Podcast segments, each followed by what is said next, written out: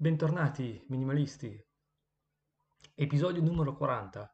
Questo significa anche la fine di questa stagione e quindi un pochino di pausa. Allora, come meglio concludere questa stagione visto l'approcciarsi di agosto se non parlando di ferie?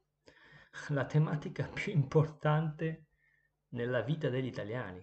Non toccateci le ferie, piuttosto la pensione, gli stipendi ridicoli, l'assenza dei servizi, la salita al collasso, ma non toccateci le ferie, mai e poi mai. Mai più! Per chi ha colto la citazione. Voi che ottica avete delle ferie? Avete ancora la classica ottica italiana, le due, tre settimane o addirittura il mese intero di agosto in ferie? Io non concepisco più questo modo di vivere, sarà che ho forse sperimentato altri modi, altri paesi, altre abitudini, ma proprio non mi va giù la cosa. E posso dirvi di più, sono stato estremamente fortunato che quest'anno il mio ufficio chiude a settembre.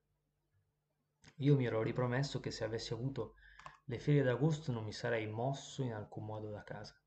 Sì, perché agosto è liberi tutti, l'aprire le gabbie alle bestie, gente dappertutto, macello ovunque, costi esorbitanti per ogni cosa, file, prenotazioni, sgomitate per un gelato, sgomitate per passeggiare in città, sgomitate per la spiaggia. L'anno scorso mi hanno, mi hanno fregato, ve la racconto. Sono finito a Polignano a mare, premetto, non ho deciso in alcun modo perché ero con altri amici, però non posso nemmeno lamentarmi perché ho secondato. Comunque ero, ero a Polignano a Mare ed era una giungla. Per strada non si camminava. Al mare non si poteva stare, non c'era posto, non c'era nulla di libero, manco uno scoglio. In giro ogni cosa era piena. Ristoranti da prenotare la sera prima, per prendere un gelato ci volevano 20 minuti. L'appartamento per una settimana l'abbiamo pagato oro, forse 2000 euro in 4, una roba... Ma ditemi, ma secondo voi questa è vita? Secondo voi questo ha senso? Per una settimana di ferie spendere 1000-1500 euro, cioè un intero stipendio per una settimana di lussi e sfoghi e tornare poi a fare gli schiavi il resto dell'anno? Ma non esiste. Dopo quell'esperienza ho capito che non mi farò più fregare da molti meccanismi della società, tra cui, tra cui le ferie. Le ferie d'agosto sono una grandissima inculata, passatemi il francesismo, sono parte di quella fregatura del mondo del lavoro italiano, come la pensione. È uno specchio per le allodole. Voi siete le allodole per intenderci, noi siamo le allodole. Io ho deciso che non avrei più interpretato la parte dell'allodola o del fesso, che mi sembra un termine ancora più cucito. Le mie vacanze devono essere intenzionali, così come tutte le cose che ho sempre provato a dirvi su questo canale, anche per le ferie, non volevo scadere più nel banale, ma piuttosto essere fermamente convinto e deciso nelle mie scelte. Il problema è sempre il solito, scadiamo nel banale perché vogliamo uniformarci ai dogmi della società. Ora sto leggendo un libro dal titolo L'unica regola è che non ci sono regole, Netflix e la cultura della reinvenzione ovvero il libro scritto dal fondatore di Netflix, eh, Reed, Reed, Hastings, e si affronta, si affronta il discorso delle ferie, per esempio, anche all'interno dell'azienda Netflix, cioè uno dei tanti argomenti è anche il discorso delle ferie. Ed è sorprendente scoprire che all'interno dell'azienda non esistono regole scritte riguardo le vacanze. Ci sono persone che all'interno di Netflix hanno preso 6, 7, persino 10 settimane di ferie in un anno, senza nessun problema. Si discute infatti eh, di quanto i periodi off dal lavoro possano in realtà aumentare la concentrazione e la produttività e Netflix ne attribuisce, pare, enormi benefici a livello di produzione e successo aziendale. Ovviamente il libro affronta tantissime tematiche a livello aziendale, a livello di risorse umane, di gestione dei dipendenti, della gestione dei conflitti, eh, del feedback del, tra i lavoratori, quindi è molto interessante. Però mi è sorpreso sentire eh, di questa policy aziendale che tra l'altro è stata copiata con successo in molte aziende americane e non solo. E parlo di colossi, ad esempio Virgin, che ha copiato il sistema sia in UK eh, che negli uffici in America. Il problema è che poi leggo queste cose e mi incazzo. Cioè, non mi faccio il sangue amaro, però mi incazzo perché in paesi molto più avanzati del nostro si attuano le settimane lavorative corte da 30 ore, una politica di ferie flessibili, benefit aziendali infiniti, mentre qui da noi in Italia siamo ancora all'età del ferro, forse all'età del bronzo. Cioè ancora con l'azienda che chiude le due settimane fisse di metà agosto, ancora la gente imbottigliata in autostrada, ancora la speranza di vedere le nostre pensioni grazie all'INPS.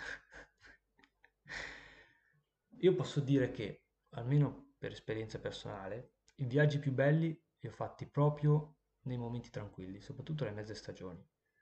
E cercherò di impormi con tutte le forze in futuro per non avere delle vacanze d'agosto.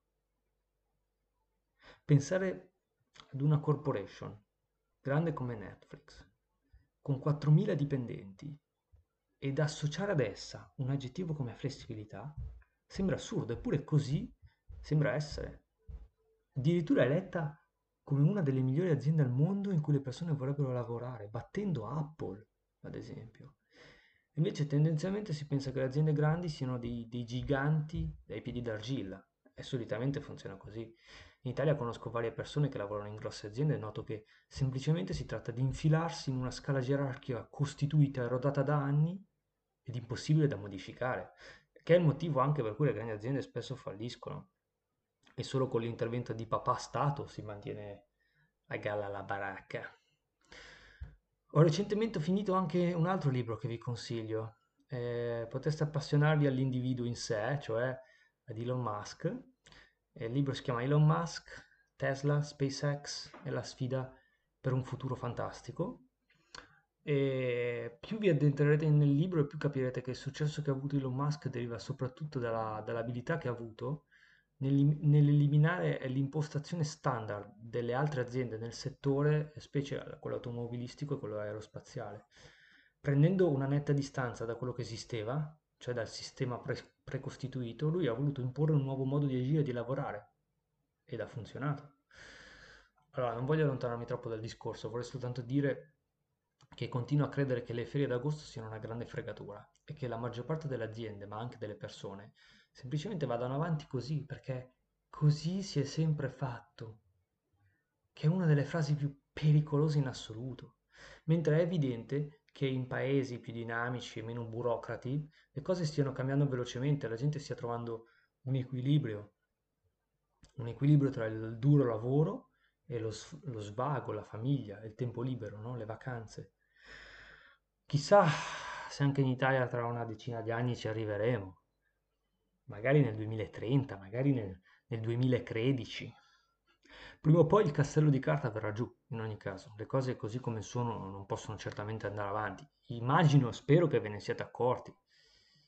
Secondo me dovreste abituarvi a spendere ogni singolo giorno di ferie che avete ogni anno, senza avanzarne nemmeno uno, perché si crea un equilibrio anche interiore e produciamo e lavoriamo meglio andando spesso in vacanza. Ci vuole ci vuole il tempo per staccare la nostra, la, il, nostro, il nostro cervello da quello che facciamo tutti i giorni.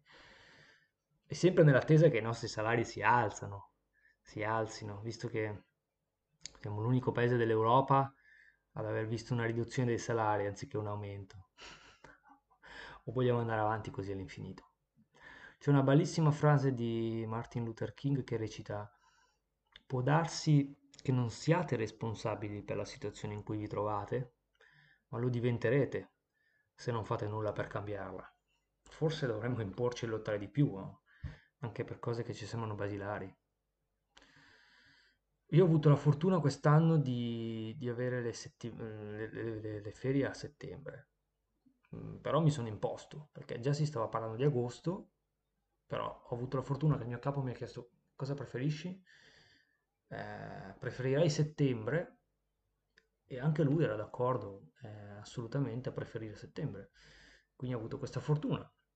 Quindi andrò due settimane alle Canarie, ho pagato il volo 180 euro, andata e ritorno con i bagagli, mentre lo stesso volo adesso ad agosto va, viaggia su una media di 500 euro. Ditemi che non è una fregatura.